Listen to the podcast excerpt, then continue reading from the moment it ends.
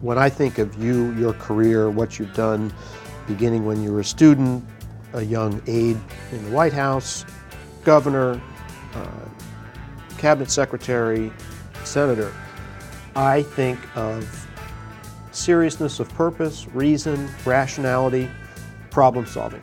Yeah. And sometimes when you look at the Washington we live in right now, not just the Congress, but in this White House, it's the opposite of that. That's true. And, and that's not what government's supposed to do. Welcome to CNBC's Speakeasy podcast. I'm John Harwood. Speakeasy is my conversation with decision makers in national politics. In depth, relaxed, revealing who they are and what drives them.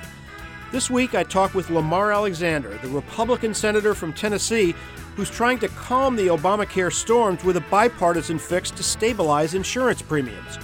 We sat down in Nashville's songwriting mecca, the Bluebird Cafe. If all, if all I wanted to do was make a speech or shout, I'd go to a street corner or buy a radio station. But I, but I want to get a result, and that's harder to do today. A few years ago, we talked when you had made the decision to quit the Republican leadership. Mm-hmm. You said at that time that you felt you would be freer to solve problems mm-hmm. if you were not in the leadership. How's that worked out? It's been it, it has done that. I mean, fixing No Child Left Behind that took a few years.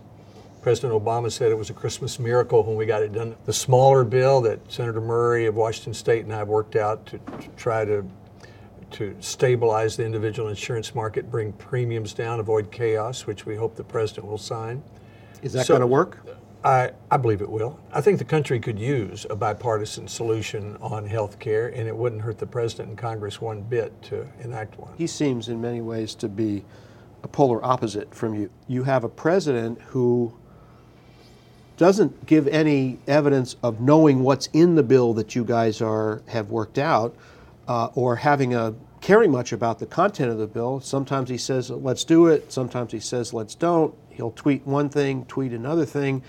Um, how do you navigate that process? Lamar Alexander isn't president. I tried to be, and the people chose Donald Trump at a different time. So the president called me on the in this case, and he said, "I think we need a bipartisan solution on health care so people aren't hurt for the next couple of years. Why don't you work with Senator Murray and see if you can do one? We've done our job. It's sitting there at the White House wrapped up in a nice package. Well, what about fellow Republicans in the House and in the Senate? I think if the president supports it, it'll be a part of the end of the year package. We see premiums going through the roof. So uh, for the next two years, we ought to be able to agree that we're going to stabilize that. I mean, we're, we're sitting here in the Bluebird Cafe.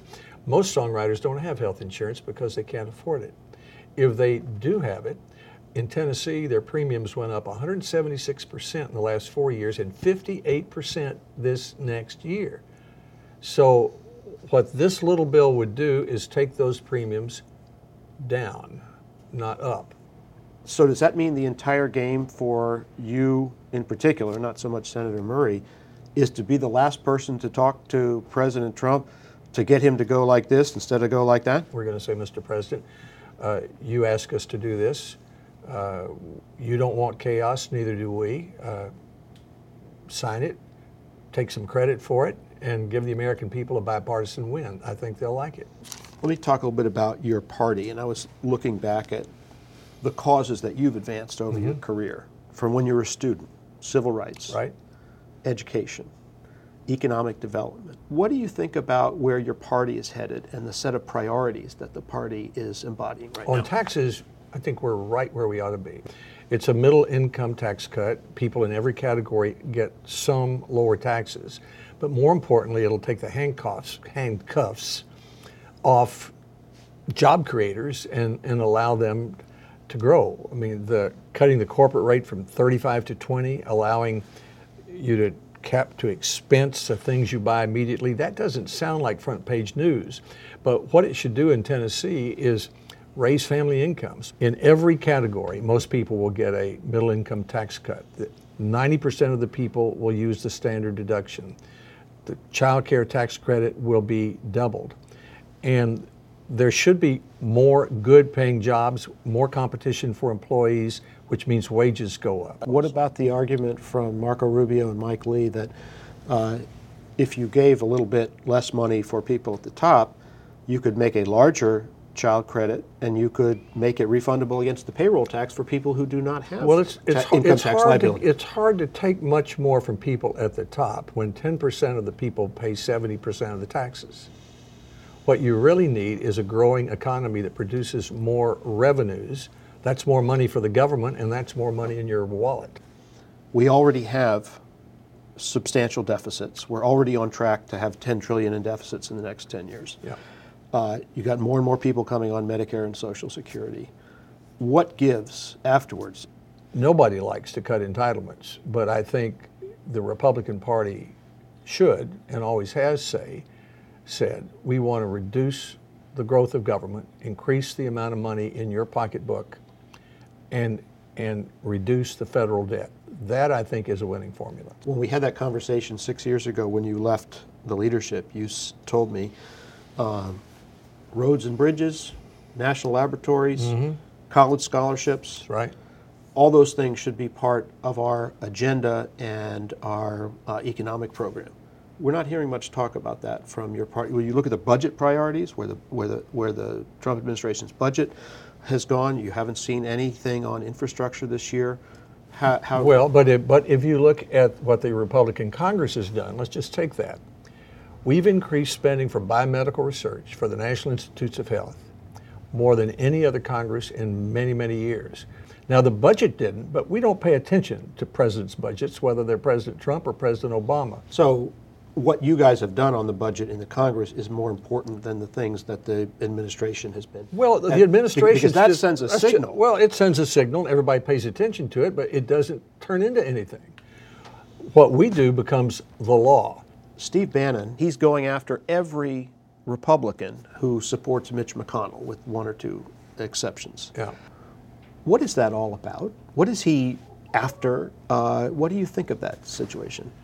I wish he'd go after Democrats. I don't see how defeating Republicans helps advance a conservative agenda. I think all of it does is create is create an opportunity for Democrats to take back over and advance the Obama agenda or the Clinton agenda or the Bernie Sanders agenda. So, why is the president's former campaign chief executive and top strategist doing this? beats me.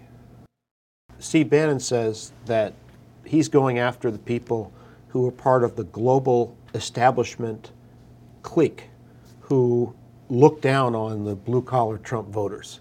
So, how do you plead on that? I don't know what he's talking about. I mean, I, I know I know. Are you a globalist? I know who the Trump. Well, I'm I'm sitting in the Bluebird Cafe, 40 miles from the largest auto plant in North America. It's called Nissan, and it helped to attract a thousand auto suppliers to Tennessee, raised our family incomes, made us richer. Um, I went to Japan to help get it. I'm interested in us being a part of the world. That's why I think the president's gotten bad advice from Mr. Bannon or others about NAFTA. Argue with China, argue with Japan, leave NAFTA alone. Mexico and China have helped make us rich in Tennessee, richer. Why do you think the president doesn't get this? He gets advice from different people, and so I'm giving him other advice. When I did that story, when you left the leadership, I talked to your uh, old advisor, Mike Murphy. Yeah. uh, and we were talking about the things that made you need to leave the leadership. And he said, you know, if voters wanted politicians with guts, they'd elect them. But more often than not, they vote for the opposite. What do you think about that? That Well. I, I think the rewards today are for people who do stand up and stand on their principles and don't work together to get a result. I think that's where the rewards are. But I think the satisfaction of public service is getting a result, is lowering the songwriter's health care premium.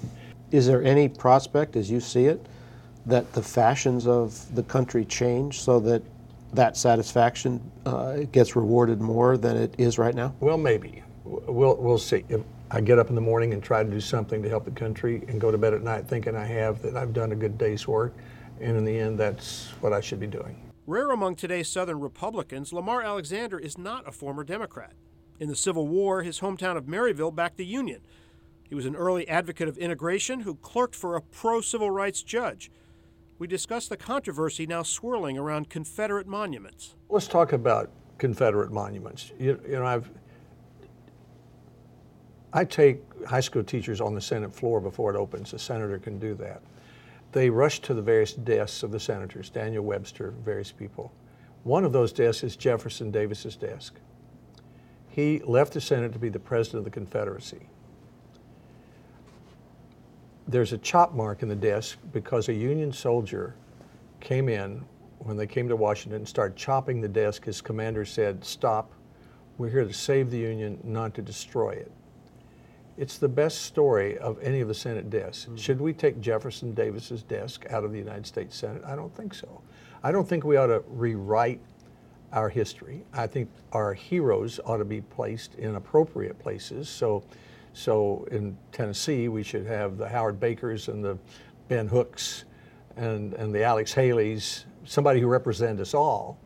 But we were all involved in the Civil War, all of our families. There's a place for everybody. Understood. But do you not think that the um, the line of argument uh, that was advanced uh, by protesters in Charlottesville, that's been picked up by uh, uh, candidates, some candidates in your party in other parts of the world, stand for something other than simply uh, uh, honoring history? I can tell you what I think, and I think we ought to spend more time learning about American history, mm-hmm. less time rewriting it the, high, the worst scores in high school today are not in math and science, they're on United States history. And we need to know who Jefferson Davis was and why slavery was wrong and, and the progress we've made since then. If we act like it didn't happen, we'll not know our country at all. Uh, are you comfortable with the message that the Republican Party under Donald Trump is sending on race right now? What I'd like for President Trump to do is to do for immigration, which involves race,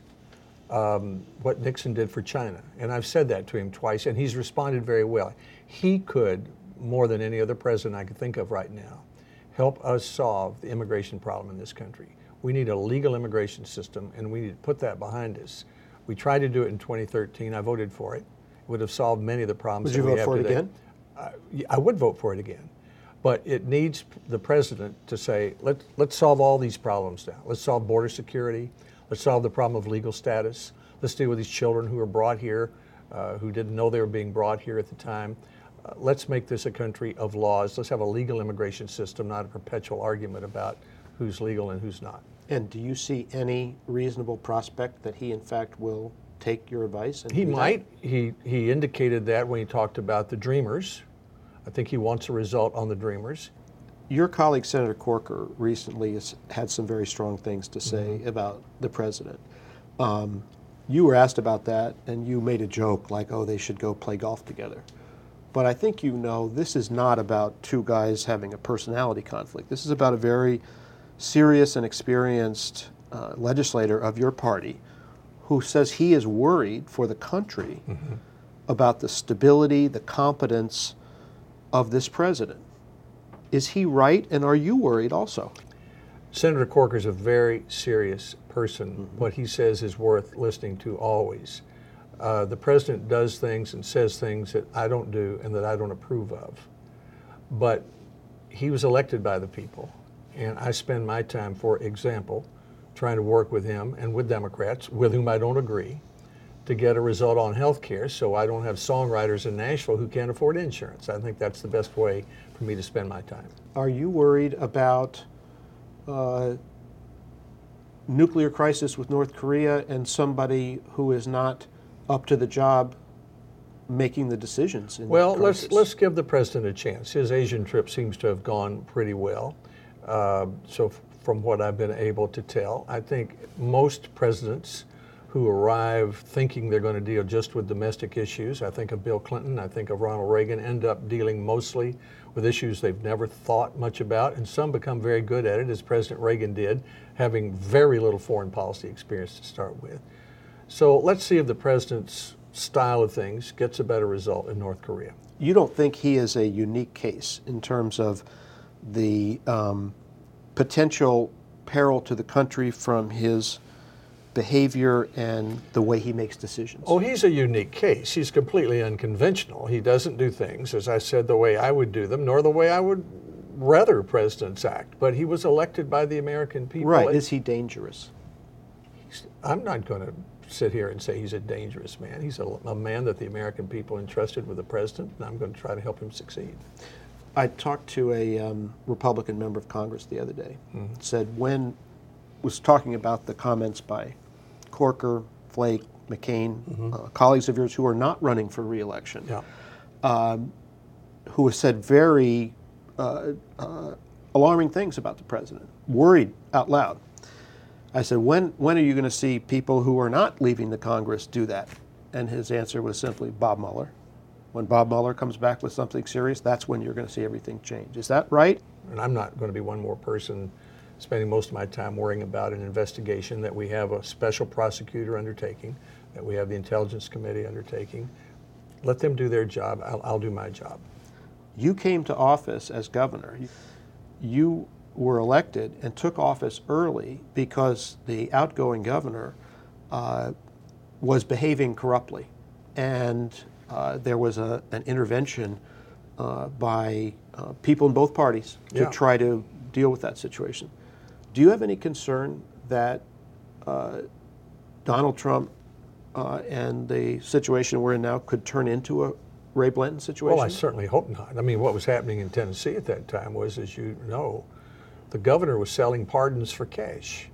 And he later went to jail for selling whiskey licenses for cash. And his general counsel went to jail for selling pardons for cash. Now, I don't think we have that situation in the, in the White House today. Like all Senate Republicans, Alexander's been alarmed by the fierce political storm next door in Alabama.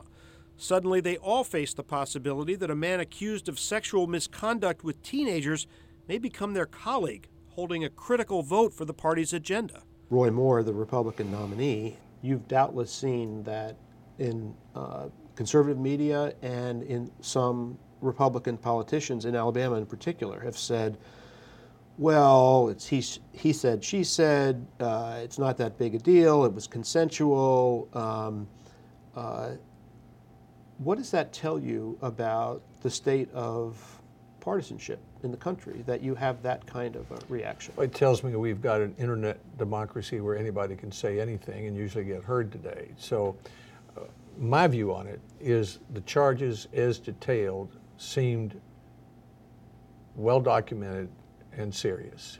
if he doesn't step aside based on what you know, would you, uh, if this happened in your state, would you urge voters to vote for the That- Democratic that's, much, candidate? that's much too hypothetical. I don't urge voters in Tennessee to vote for anybody. They didn't elect me to tell them how to vote.